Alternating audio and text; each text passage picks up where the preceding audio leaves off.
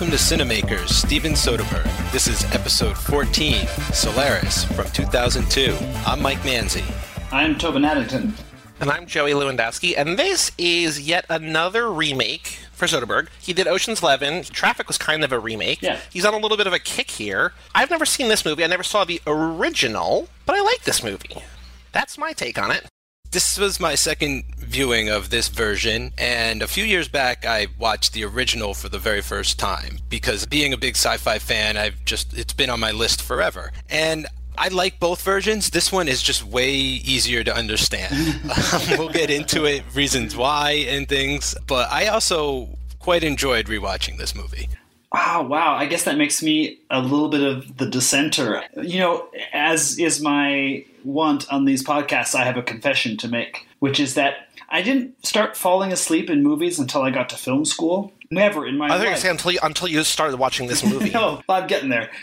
We were, up so late making movies and watching movies that occasionally in class I would pass out in the middle of watching a movie and then wake up partway through. This movie came out, I think it was Thanksgiving weekend, 2002, and I went with some friends. It was a packed theater in New York. There was a guy I didn't know sitting on one side of me. My friend was on the other side of me, and I lasted about 8 shots into the movie and then just passed out. And I came to a couple more times in the course of the movie. So I went to this movie on opening weekend, but I hadn't really truly seen it until this watching. And I don't care for it a lot, and not as much as you guys do, which I guess we'll get into. But so I guess technically it's my first time watching it, although I did buy a ticket way back in 2002. Did you ever see the original or read the book or any of that? I've never read the book, but I've not read the book. I know I saw the original in film school. Did you fall asleep during that? I didn't, because I fell asleep watching it and sort of had to. Way tougher. Like, it's just like this really dense philosophical meditation on life out in space, which they touch upon in this, but I'm actually grateful how Soderbergh makes this version his own and way more accessible for like a general audience.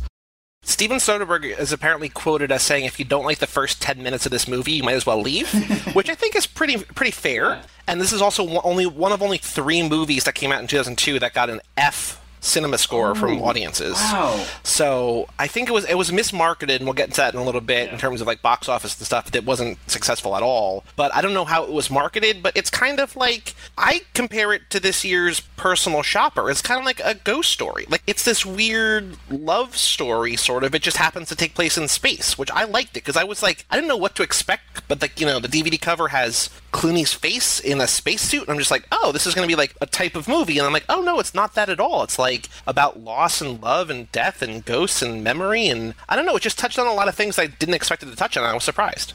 Yeah, I didn't pick up on that ghost thing until you mentioned it, which I like. I think that actually makes me like the movie a little more. It is sort of shot and structured maybe somewhat like a haunted house story in a lot of ways. And I also liked it because, one of the central themes seems to be something Soderbergh's familiar with a lot. It comes around a lot, is communication, and like the whole movie, they've discovered this, I don't know, entity, this thing. It looks kind of like a cross between a planet and a sun, but it's like this thing in space, and they think it's trying to communicate with it, or they're trying to figure out what it is. And it's just very interesting how they try to break down the walls of communication with each other and this thing, and how all of that like runs its course.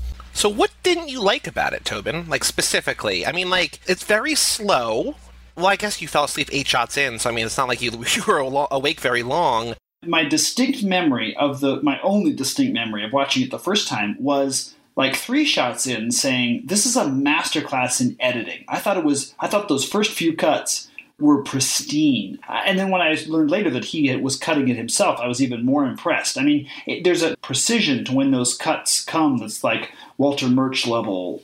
Brilliant, I think. It's so, so good. And that continues through the movie. I think it's beautifully cut. The slowness is not a barrier to entry for me. I can usually take a movie with a slow metabolism. I think for me it's that and I love George Clooney, but I think he's miscast here. I think that this movie needed someone who could present a little more depth emotionally. I don't believe the scene where this apparition, what do they call him, his visitor, shows up, where Natasha shows up the first time and he like has that watery eye moment where he's like trying to figure out what's going on. I don't buy it. I never really felt their emotional connection. And I think that makes the whole movie feel more clinical to me, feel more like a philosophical exercise, an intellectual exercise that's sort of posing as an emotional exercise. And since I am emotionally distanced from the movie, I'm not on any kind of a emotional journey with it. That's my problem with it. Well, I think the movie is a really philosophical. I mean, he quotes Nietzsche a lot, and there's a lot of like this. So he just sort of asks philosophical questions just to throw them out there because nobody really answers them. It's sort of, especially toward the end, it gets sort of like that. Do you either of you know who Soderbergh wanted to be the star of this? No. Who turned it down? It's one guy who makes a movie every like 9 years, just retired from acting. Yes. Oh, well, that would have been excellent. So good. Yeah, that's, once you hear that, I totally agree now with Tobin that Clooney seems a bit miscast. Like, I get their relationship over time. By the end of the film, I buy into it, and by the last shot, like, I feel like Clooney sort of earned the performance. But you're right, like, I feel like when he gets to the space station, he's more grief-stricken about seeing his dead friend in a body bag than when his dead wife appears out of his dreams, you know, and sees her. Like, that, those are, there are a few problems with his performance, you're right. But yeah, Daniel Day-Lewis would have blown this out of the water. God, that would have been so good. That's exactly what this movie needed. Because what happened was, this is in the era where they had the studio together, the production studio, and so because Soderbergh was optioning this or whatever, he had to basically run it by Clooney, and Clooney sent him a letter. There's something about like being personal or impersonal. I couldn't really follow what IMDb was saying, so I didn't write it down. Clooney really wanted to be in it, and so he wrote him a letter, and then Daniel Day-Lewis said no, so he went in this. I didn't think too critically about their relationship. I know that's sort of a central thing, but like, I like both of them so much. I really like her. Like, she was one of the more grounded sort of emotional parts of Californication, a show that doesn't have much of either of that kind of stuff, or it's just David Duchovny doing, you know, living out his aid lifestyle. But I really like her from that. I really like Clooney from a lot of stuff. This is, I guess, his third thing with Soderbergh, right? And very different, not flashy at all movie like the last two. But I really like both of them, so I just sort of like them together. I think for me what might do it is I buy him as the shrink, but I have trouble buying him in space. Like, yeah. That's sort of where it goes for me. Is like, I understand he's not necessarily supposed to be there, and space travel at this point in the future is just sort of like airplane travel. But even still, he's in gravity for like a few minutes. Spoiler alert for Gravity. Yeah, he's in space in that movie, but I don't know. For some reason, it was an adjustment for me to be like, Clooney in space. Okay. I guess you have to have an actor of Clooney's bankability in order to make this. I mean, you know, trying to imagine pitching this as a project. I want to remake a, 1972 Russian, like, inscrutable philosophical Russian film. You're going to need a bankable name actor. Correct me if I'm wrong, Joey, you've probably done more research into this, but as I understand it, James Cameron had the rights to it and was going to make it. And yeah, he was going to direct it, but he got too busy, so he just produced it instead. Yeah, and he's on the audio commentary, too, with Soderbergh chatting this movie up. Now, I did listen to pieces of that, again, just to see how, and I liked that so much better than the process of watching the movie, just like with Full Frontal. Again, just because I was less connected to it. And I should say, I watched the whole movie, then went back and listened to some scenes with their commentary. And they have it's a nice commentary. It makes me appreciate the movie in all kinds of different ways. But imagining the James Cameron version of this movie is a wild thought experiment. It'd be completely different, yeah, right? Because, like, this is a story that takes place in space, but, like, the space is an afterthought. Like, it's just a drama. Whereas with that, there'd be some, like, crazy, shit going on. There'd be a loss of subtlety, for sure, right? Everything would just hit you over the head really hard. You know, there's opportunities for things where you're like, oh, this could be way scarier, or he would have needed to go outside the space station at some point, right? And, like, that's maybe where James Cameron could have taken it. And while those would have been cool places for the movie to go, you know, it's just not necessarily necessary to tell the story that they need to tell or that they wanted to tell, which, you're right, Joey, is more of just this straight-laced drama that happens to take place on a space station in deep space next to, like, this weird eternal entity of some kind.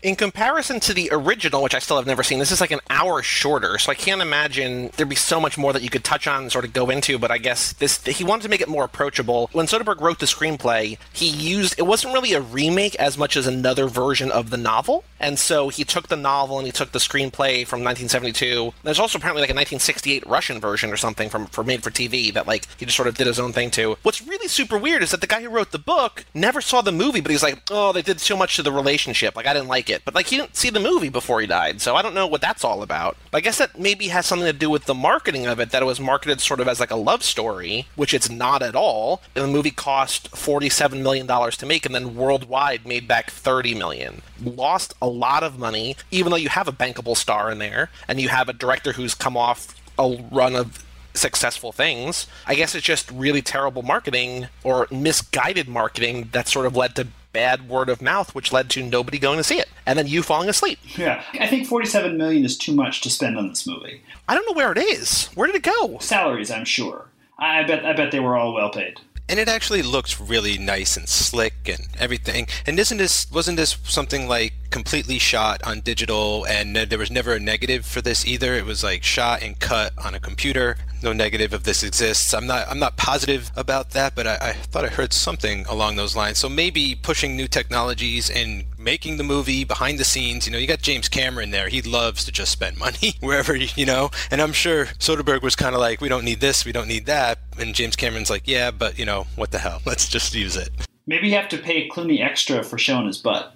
You see so much Clooney butt in this. It's amazing. I wonder if they put that in to help sell the movie. Right. So did you hear the quote-unquote drama about this? No. Is that this movie, because of those two scenes where you see his butt, was rated R, and Soderbergh flipped his shit and protested it to the MPAA and submitted all these evidences of things on network TV that were worse than that. And they're like, all right, PG-13. This movie would be the softest R-rated movie in history if it was rated R. Yeah, totally. It's a tough one, man, because you're right. Who is this for? The original... For me. No, I mean, we like it, yes. But, you have a space movie with George Clooney in it, and there's no dogfights or action. They're not trying to blow anything up and rescue anybody, And it's I could see the audience just being why would I go to this in a way? But then there's a very niche audience of sci-fi fans that love the original and love Soderbergh, but there's just not enough of them. And then there were people like me at the time who was just vehemently against remakes, even if I hadn't seen the original yet, because it had just been such a bad trend, and it continues to be a bad trend, I feel, for the most part. Ultimately, I feel like this one succeeds because Soderbergh is I'm not doing a shot-for-shot thing like Psycho or anything like that. He does with his his remakes, he adapts them. He doesn't remake them. He takes the concept, the ideas, the characters, the themes, and jumbles them up and reapplies them in his own unique way. I do like the way that first dream sequence he has before his visitor shows up when I think it was before, where he goes to sleep and then there's the dream sequence that turns into the flashback and then back out of it again. That's what I mean about the editing, both on a sort of micro level, shot to shot, but on a macro level of weaving the story together. It's just beautiful in this movie. And I think that's something that, if one stays awake, you'll find really, really impressive. That and the score, I think Cliff Martinez's score is pretty great here. Yeah, those dream sequences remind me, when you're learning about how to, orient somebody into a scene. It's here's the wide shot, and then you kind of go in closer to, a middle shot, and then you go even closer to, the person who's talking. And it's great in the way he establishes these dreams. It's you see Clooney asleep, and then you see Solaris, and then you see the flashback, and then you realize it's a dream sequence flashback, and that maybe Solaris is reading his mind at that point. So, he orients you into thinking different ways.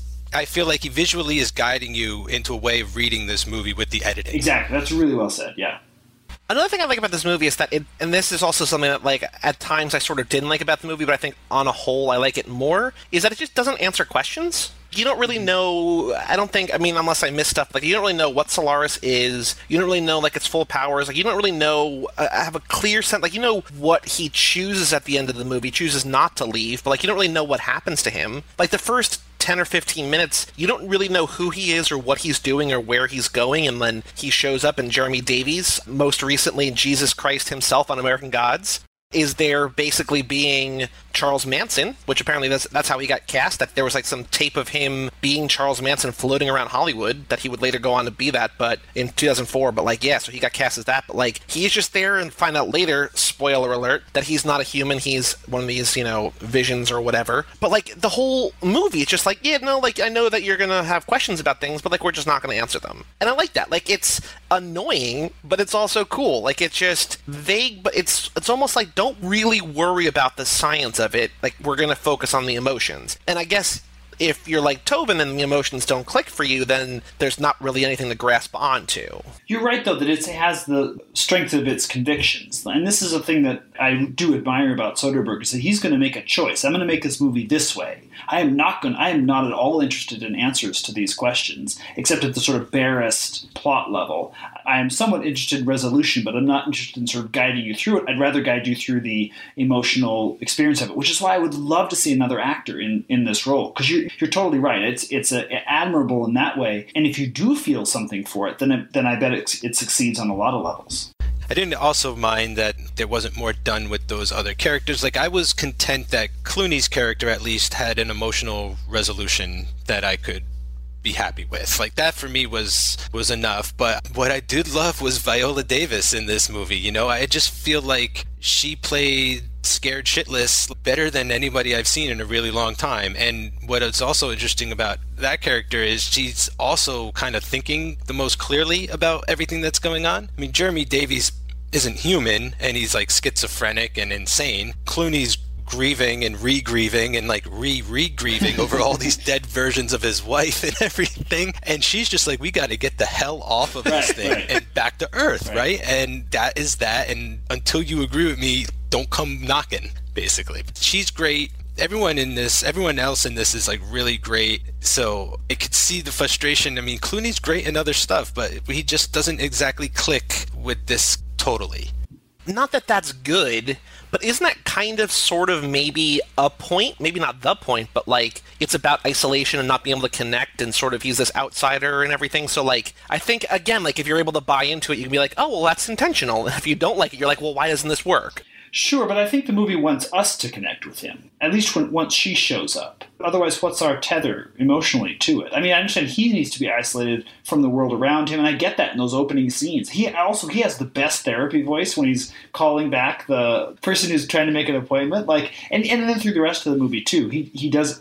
I like what Mike said about him being great as the therapist and sort of less so in space. Maybe it's just I wish I could see that version of the movie to see if it's me or if it's him or if it's the combination of the two of us. Because as I said, I've loved him in other things, and I think he's a very good actor.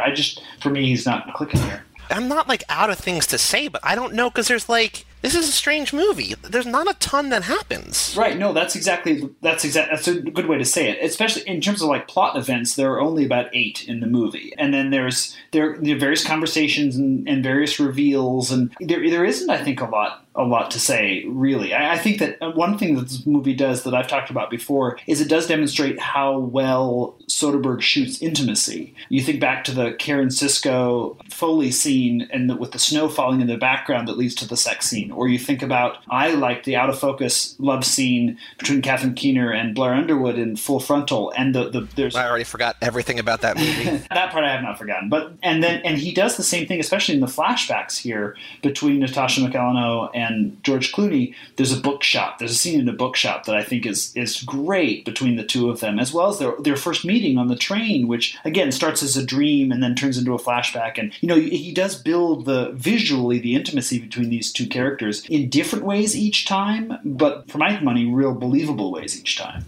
Does her accent change in this movie? Because I know that's the thing that they talk about at the end, where she's like, I only speak like this because this is how you remember me speaking like this. And I don't know if I maybe just didn't catch it in the beginning, but she sort of speaks with this British affectation the entire time, which is completely different than sort of like the California thing that she had on Californication. So I don't know, does her accent change, or am I just not remembering the beginning of the movie right? It might have. I didn't pick up on that, though. But if it did, that's a great way of like explaining away continuity errors after watching dailies, being like, oh, your accent slipped from scene to scene. No, because I mean, I don't think, because if that happened, I don't think that it would be something like he would catch that. Like, I think that's something that'd be very intentional, just like that thing in King of the Hill, that special feature we saw, or just like as we're recording this 5 months earlier before it comes out, as you sent with that Twin Peaks diner shot where it's just completely different people. Like, that's there for a reason. And so if her accent does change, and it's not like it's sort of like lower class British versus upper class British. I just thought about it like as an American accent versus a British accent. Like I think it'd be like really noticeably different. And if that's the case, then it's just because everything that we're seeing of her and hearing of her and everything that we feel about her is just the way that Clooney remembers it. So she's always on the verge of suicide, and she's got this way of speaking and this way of being. Yeah, it's interesting. Like the way I was watching it is Solaris reads his mind when he's asleep, and the first time she appears, it's after they first met is what he's dreaming about. And so that memory was probably crystal clear, and they were happy, and she seemed happy, but he put her in an escape pod and sent her to deep space to die off on her own. And so the next time he's sleeping, he's dreaming about, worse times in their relationships, and like things were rocky. And when she reappears, she starts having those memories go even further, and she starts having the rest of those memories play out. She realizes she had an abortion, Clooney wanted to leave her, and then she committed suicide. So I actually very much like that theme, because that's something that Soderbergh played with a lot within The Limey, the way like he was cutting back and forth in that movie, and the memory timeline in that. I almost wish he pushed it further in this. That's something I wanted to get at, is even though this movie doesn't talk as much as the original with its, existentialism, there's a chance to visually display stuff like that by getting real trippy with this movie, with mixing up the timeline, the memory, deja vu, all kinds of weirder shit could have been going on the space station. It could have been more haunted, something to that effect. That would have maybe pushed this more in the right direction. It's interesting that in addition to recasting the movie, I wonder if he had another writer with him, if that would have brought anything out. He's talked in those special features about, and in the books, about not considering himself a writer, like writing the early movies in order to get to make the movies, but then ever since then being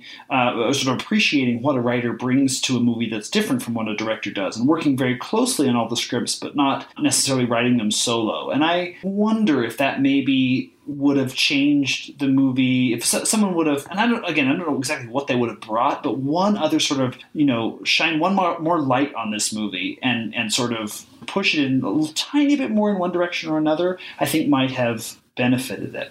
Well, I think that's what's interesting about doing Soderbergh is that, like, everything that we're seeing for the most part, I mean, there's always going to be studio notes and everything like that, but, like, it's sort of his vision and his handiwork across the board in a lot of these. Like, he's the writer, he's the editor, he's the director. It's sort of all his thing. And so, like, as I'm reading that book, I think we talked about it a couple episodes ago, he has this book, Getting Away With It, where he sort of interviews Richard Lester for a lot of the book and then sort of has a diary about making Schizopolis and Grey's Anatomy. And in the diary part, he's talking about how, like, he's sort of reluctant to change Schizopolis and all this different stuff, but he's also talking about how when he made King of the Hill, he made edits and sort of, because he wasn't sure that people were going to like it, and then he realized after the fact that, like, the edits he made weren't good. Like, they hurt the movie. And so I wonder if, I don't know what another writer would have brought to this either, but I just wonder that, like, if there's somebody else with him, like, if he had, like, a creative partner, like, Clooney is his sort of production partner, but, like, if he had a creative partner in all of this, I think all of his movies, like, if he had somebody that was sort of, like, on board with his vision but sort of lent another opinion about everything, I wonder if that would make all of his movies better or worse or sort of, If you think about the movies we've liked best, or I guess the ones I've liked best, Out of Sight, Ocean's 11, The Limey, Traffic, Aaron Brockovich, they all had other writers on them. The ones he's written himself are Schizopolis, Sex Lies and Videotape, The King of the Hill, Solaris, and The Underneath. Right? He had nobody else with him on those movies. Now, I love Schizopolis, and I really like Sex Lies and Videotape. But I guess I'm just going by the fact that he has said this himself, too, that, like, sometimes he likes to have that other mind. He likes to have that other take on the material that then he can interpret. And I think it's, even though his vision is very consistent movie to movie, and that he clearly is in control of himself as a filmmaker, my God, doesn't mean necessarily that he's the only writer on all these movies. Well, what was James Cameron doing during the production of this? Was he just kind of like not really prepping Avatar, and pumping money into it? Right, prepping Avatar. Did he just sort of say to Soderbergh, like, I've got your back, like, just go to work, and probably, if there's any kind of financial issues, just call me? Or yeah, probably, mostly likely, yeah. Right? Because what's Cameron going to say to Soderbergh? Well, Cameron's no slouch. No. Like, he's written a lot of stuff he hasn't directed, like, like Rambo and Cobra. But that's what he's written. My guess is that he takes a look at this script and says, And I have friends like this that send me a script that they've written, and they are phenomenal writers, and they write just in a completely different style. And I'm just like, holy cow, go do this. I got nothing to tell you because I feel out of my depth. My guess is that he just works in a different vein, right? He's making an extremely minimalist version. I mean, it clearly was an amicable relationship because they do the commentary together. But I think I don't know. I just think he needed somebody else at the keyboard. It's unfortunate that he wasn't, maybe there more hands-on or did a draft, just so Soderbergh could have the option and see, oh, this is like right. the extreme, right. Cameron version. And like, maybe there's a happier medium between like my completely stripped down, like chop shop version, right? Like, I mean, he found Solaris on the street and like, stripped the wheels and the seats. But yeah, so like that's my only thing, I guess, is like it's too bad that he had Cameron on board and that Cameron couldn't contribute to like a draft. We don't know for sure what went down, but you can kind of tell he isn't that involved. One thing that I didn't like about this was toward the end when they sort of start explaining why the visions or the ghosts or whatever are appearing on screen. Like I have no memory at all of the Star Wars prequels, which I know is a hot button of discussion between you two in terms of what Tobin's sort of showing his kids currently. Like the whole midichlorians and like explaining the Force and explaining all that stuff, either you buy into it or you absolutely hate it. I just sort of wish that they didn't explain it at all in this movie. Like I wanted to keep the mystery, like sort of, Leftover style, like let the mystery be. Like just, I don't want to know why these things are here. They're just here. Like it's a weird, unexplained phenomenon. And when they're like, oh, it's about like subatomic particles and they're doing this and they're doing that. I'm like, I don't care. Like I just want it to be like a weird, spooky thing that happens, which I feel like this movie is like super close to. And then they're like, oh, right, but like it's a science fiction. So like, let's throw some science words in there. I think the one cool thing about the explanation scene is you realize after or upon second viewing that it's like mostly Jeremy Davies' character, who's a manifestation of Solaris itself, explaining what Solaris might be. Viola Davis is like, take your best guess at what it is and how we can destroy it. And he does. He takes a stab at it and she kind of runs with it. I think that is a leftover sort of element from the original and in the book. I haven't read the book, but skimming the internet, it seems like that got way into sort of techno speak of the time and like, tried to explain all the science behind everything. So I just feel like it's a nod to, we need to say that it's not a ghost, like that it actually is existing here. We all see this thing. But I want it to be a ghost. I know. It would be cool if it was sort of more translucent and they could still see it or something. Or yeah, I agree. Like they could have. That's a direction they could have expanded upon. But I do love that it's a part of Solaris being like, well, here's what I think I am. Right. Or here's what you're. Projection of this other guy might think I am or whatever. Like, yeah, it is interesting that way. I agree. I think in these movies, the less you explain, the better, because the explanation is never going to be as satisfying as the mystery is. And I think they're wise to do no more than they do. And you can sort of just hum as that part happens and sort of skip that, skip that moment. But you're right. There's a bit of a sort of Star Trek Next Generation feeling to that scene where they're like babbling about what the, thing out the window of the ship is. Well, the whole movie is very Star Trek, the original series. Like there is even episodes. I thought of it while watching Guardians of the Galaxy 2 with Ego, where like you have these living planets that create human avatars of themselves to go interact out into the universe and stuff. And for sure, Captain Kirk and his crew came upon something like Solaris in their journeys. The only other thing I want to say about this movie is that George Clooney's character needs to learn how to chop vegetables, because he chops so aggressively. How long would it have taken him to realize that he was on Solaris or wherever, like the afterlife? Yeah, but like, man, like in the beginning, like I was like, oh God, because he's like, I can't explain how aggressively he's chopping his cucumbers. And the fact that he only like sort of cuts his finger like that bad, like it wasn't even bad. Like, man, learn things.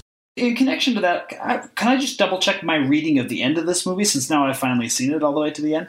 Oh, I have no idea, so let's go ahead. Okay, so the way I read it was that the ending is kind of their version of Ex Machina, where, she locks the real person in the thing and then looses herself on the world. Spoiler alert for the end of Ex Machina. Is that the same thing here, where he sends his projection back with the ship and he stays on Solaris. And so, because the whole thing where Viola Davis is saying, like, we can't take them back with us. We have to kill them so we don't take them back to Earth. Because he's like, well, let's just head back to Earth, bring them back to Earth, see what happens. And she's like, right, study them there. We can't. Like, if they come to Earth, then everyone will fall in love with their avatar thing and will just be devoured by this. I took it as a malevolent thing where he's like, given himself over to this and given up the human race in order to live in this time loop with the projection of his dead wife. Okay, I've got a reading that's a little different. That's not how I read it. If that's the case, why does he, like when he cuts his finger, why does it heal? Or is that like saying like he's on Earth when that happens? The first time he cut his finger, he's on Earth. It's when the guy, John Cho shows up and says, hey, we're sending you into space. When he cuts his finger the second time, it's his projection. He's part of Solaris then. He's been subsumed by the planet. He's living in his own memory. Right. So then the way I saw it, which maybe that makes sense, I don't know, is that he and Viola Davis can take that escape pod and last-ditch effort escape from Solaris's gravitational field, whatever. But I saw, I think that he just stayed there. This is I don't know if there actually is an answer. But the way that I saw it is that he stayed on the ship, and the ship was sort of absorbed by Solaris, and so now he's, part of his dream now, that there's no Clooney on Earth anymore, that there's just this Clooney who is now in the dream world. But his visitor... The visitor of himself was on the pod with her. I think he got off the pod. He shuts the door. Yeah, so the way I read it is pretty much sort of how Joey's read it, is that he locks Viola Davis in the escape pod and shoots her off to safety alone and decides to stay on Solaris. Because he also... I don't know if you noticed, in the very beginning, there's a kid running around, in the air ducts. Yeah. So that's the kid of the guy who kills himself. Oh, I thought that was his... unborn baby. No.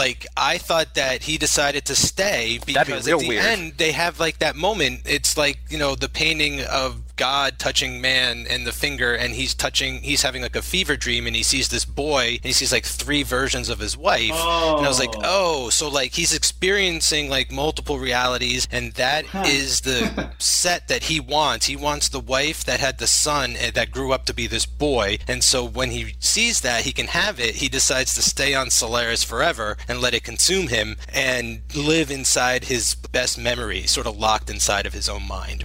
So I read the wiki for this because I was I don't know exactly what's going on. And I think wiki says that the kid is the kid of the general or whatever, the guy who kills himself. Because all he knows when he goes up there is that something weird is going on. He shows up, too, in a dream at one point. Right. Well, I mean, that's the whole thing. It's you're thinking about the people that you've lost in your life, right? And so I think he's just so overcome by grief that at the end of the movie, he's like, oh, no, I'm going to stay here because this is how I can be with my wife. And even if it's not real, it's real enough. And I can forgive her and she can forgive me. And that's all that matters. Yeah, I guess I agree with all of that except... I will need to rewatch it. Maybe I fell asleep again. I don't know. I'll need to rewatch it again, just that moment to see if he gets on the pod. I had read all that, everything you're saying as what happened, except also that he's doomed Earth by doing it. But maybe that's not true. I wish that they made more of an allusion to that because I would have read it that this Solaris thing is sort of unintentionally malevolent. It doesn't exactly know what it's doing. It's just sort of reacting to humans and making these copies. And from what it seems like, you will lose your mind interacting with one of these things, sooner or later. So yeah, if one of these ever got back to Earth, it would just sort of spread like wildfire across the entire planet. Everyone would go insane. Right, and kill themselves, yeah. And I think that if the movie has an official stance, it's that it doesn't matter. That it doesn't matter where he is at the end. It doesn't really matter what the end is, because he asked Natasha McElhone, am I alive or dead now? And she says, it doesn't matter. Everything we've done is forgiven, everything. And that's, I think, the last line of the movie. Yeah, but think about that line if what he's forgiven for is destroying the human race. Right? I guess I just like my version of it better. I yeah. Like the idea that not only is he forgiven for running out of the room when she told him she'd had this abortion that sort of prompted her suicide, that he's guilt over whatever culpability he had in her death, but then also the death by choosing to be forgiven for that, he's damning the whole human race. I don't know. I'm hoping that's what it is. That's where I feel like James Cameron would have come in, right? He could have had that suggestion, that seems way up his alley of way of thinking, right? It's like, oh, what about, like, we do a body snatcher thing at the end there and, like, you know, harken back to, like, old sci-fi pictures, put that element in, because this could easily, yeah, it could easily have, like, that. It does, to a degree, get to a level of paranoia. It doesn't stay there, but, like, you could see this being something like The Thing in space. It isn't, but maybe that's where Cameron would have steered it a little closer to. It would have been more of a horror thing at that point, probably, but I think it calls for it. And I'm hesitant to say I want to go full Cameron on the movie, but I do think that maybe since I didn't care as much about George Clooney, I don't really care whether he turns into a replicant or not. How dare you? I know. But as long as it comes back to rob more casinos. But I do care about me and my family and my people on Earth. You know what I mean? Like, I think that produced, in my mind, sort of justified the rest of the movie in a way. But now you're telling me that that may be way, way off, which I thought maybe, I wasn't entirely sure. So you guys are probably right, and I'm probably wrong, and I like this movie even less. Well, I think that's, again, the same thing that, like, if you care about their love story, then in the end, I mean, I know that you're sort of damning all of humanity, but at the end of the movie, these two people find love, and they find happiness and acceptance and forgiveness. But they don't. They don't. One person and one astral projection. But they do, kind of, in a dream. Or they're both astral projections at that moment. If Solaris, I think that's what it means. I think that's what it is. Yeah. True. So they're both caught in this memory loop, and I'm happy for them. I just don't care. Well, they're part of Solaris now, and now Solaris is them. Like, they are one, so they are existing as sort of just like a consciousness at that point. Except that she only had consciousness to the degree to which he was remembering her in dreams, which makes me think that they can't go beyond what he's already dreamt. Once he becomes a visitor, he can't go back and access other memories, which is why it goes back to the beginning, which is why his earliest memory as a visitor is of the thing we saw in the movie. I don't think he can get back before that. Which is why it's very depressing. Right, like, right. It seems very like, oh, this is lovely. Like, they found love in each other and everything. But then, like, you think about it longer, you're like, no, like, they're locked in this limited eternity where they have to relive the kitchen or the train or the party. They have, you know, they have to live inside only what Clooney can remember. Would you say that they found love in a hopeless place? Well, even more so, again, if the rest of the world is going to be destroyed. Like, if people are going to, everyone's going to die. Like, that's even worse. That's even worse. Well, the great final shot could have been Solaris, and then in the corner you see Earth, and it's like approaching. That would have been nice. Something very subtle like that. Wait, very subtle like that? I mean, like, that was a joke. Well, the James Cameron version is that the pod lands and out steps Clooney. It's the end of a bad mainstream sci-fi movie. Exactly, which is why I feel myself just like cringing at wanting anything like that to happen. But I guess I wanted it. It can work. That's the thing. And, like, I feel like this story, like, I don't feel like your reading is way off, because the story doesn't, you know, there is sort of like enough to imply that possibility. You know, I feel like, yeah, like we've been discussing, you know, there is a way to take this story and make it more like body snatchers, more horror, more like turn it into more of like a traditional sci-fi movie later on, like start real heady and get into like these ideas, and then by the end of it, you know, almost like adaptation, like they're running for their lives or something, like, you know, they're doomed. So I don't feel like that would have been, you know, out of the question. Did you rank this on the Soderbergh list? Yes. I give it 3 solid stars after a second viewing. Well, where do you have all the movies ranked or no? Not at this point. Tobin, where'd you put it? I put it at number 10. The only ones after it for me are Grey's Anatomy, The Underneath, and Full Frontal. Grey's Anatomy, that's number 11. The Underneath is number 12, and Full Frontal is number 13. Oh, I thought you liked... Okay, that's fair. Oh, no, we talked about that. You had it last. I have it number 7. Yeah. Above Traffic and King of the Hill and Grey's Anatomy and Kafka. Yeah, I think it's, like, right there in the middle. Like, it's not... I don't think it's bad. I think it's... Of all the movies, I think it's the one most open to interpretation we've done so far. I would really rather watch, for sure, Traffic and King of the Hill and Kafka, too. I gave it 2.5 stars. That's where I had listed it. I guess I just don't care as much for this movie. I really liked Kafka, actually, and I want to see Soderbergh, like, I feel like that's his only other movie with like sci-fi feel to it at some point, especially at the end there in the third act. I would love to see him take another stab at science fiction. You know, he doesn't need to go to space. to do it. He could, you know, do something weird on Earth, or what the hell, go to space, do something out there on another planet, on a colony or something. But I would love to, you know, now that he's back out of retirement, I'd like to see if he would maybe do something like this again. Any other thoughts on Solaris before we wrap? Nothing for me. Mike? I mean, I liked it, right? I think it's just, it's not 2001 A Space Odyssey. It's sort of like entry-level hard sci-fi, you know, for beginners. Once Joey put the idea of like this whole ghost story thing in my mind, I really wanted them to push that direction a lot more. I think the movie would have been more successful if they made it a little scarier, or, you know, had more of an ominous vibe to it. I don't know if you necessarily want to go back and watch the original one if you didn't like this, but if you did like this, I'd say go back and check out the original, because I watched this, then the original, and I was like, oh, thank God, because like it gets really deep and kind of hard to follow. And, you know, I was rewinding it at certain points and rewatching sequences twice and just being like, am I getting this? And then rewatching this again, I was like, okay, yeah, like I totally understand what's happening here for the most part, at least to the degree that I get what's going on and can go off and come up with other ideas for myself, answer the questions that they don't on my own. So I enjoyed it.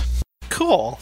So for all things Cinemakers, you can go to cageclub.me or facebook.com/cageclub or at cageclubpod on Twitter. See all the episodes that we've done. You can see all the other shows. We are now in December as this comes out, which means that my and Joe 2's Magic Mike's and Boyfriend material are all out. So there's lots of new things for you to listen to. Also, hopefully, if this year is like last year, maybe Cage is going to release 3 or 4 movies in December. Who knows? The world is full of possibilities that we don't know because we're recording this in July. So enjoy things. Lots of free things at those 3 places. Go forth and click and listen. I'm Joey Lewandowski. I'm Mike Manzi. And I am Tobin Addington. And we'll see you next time on Cinemakers.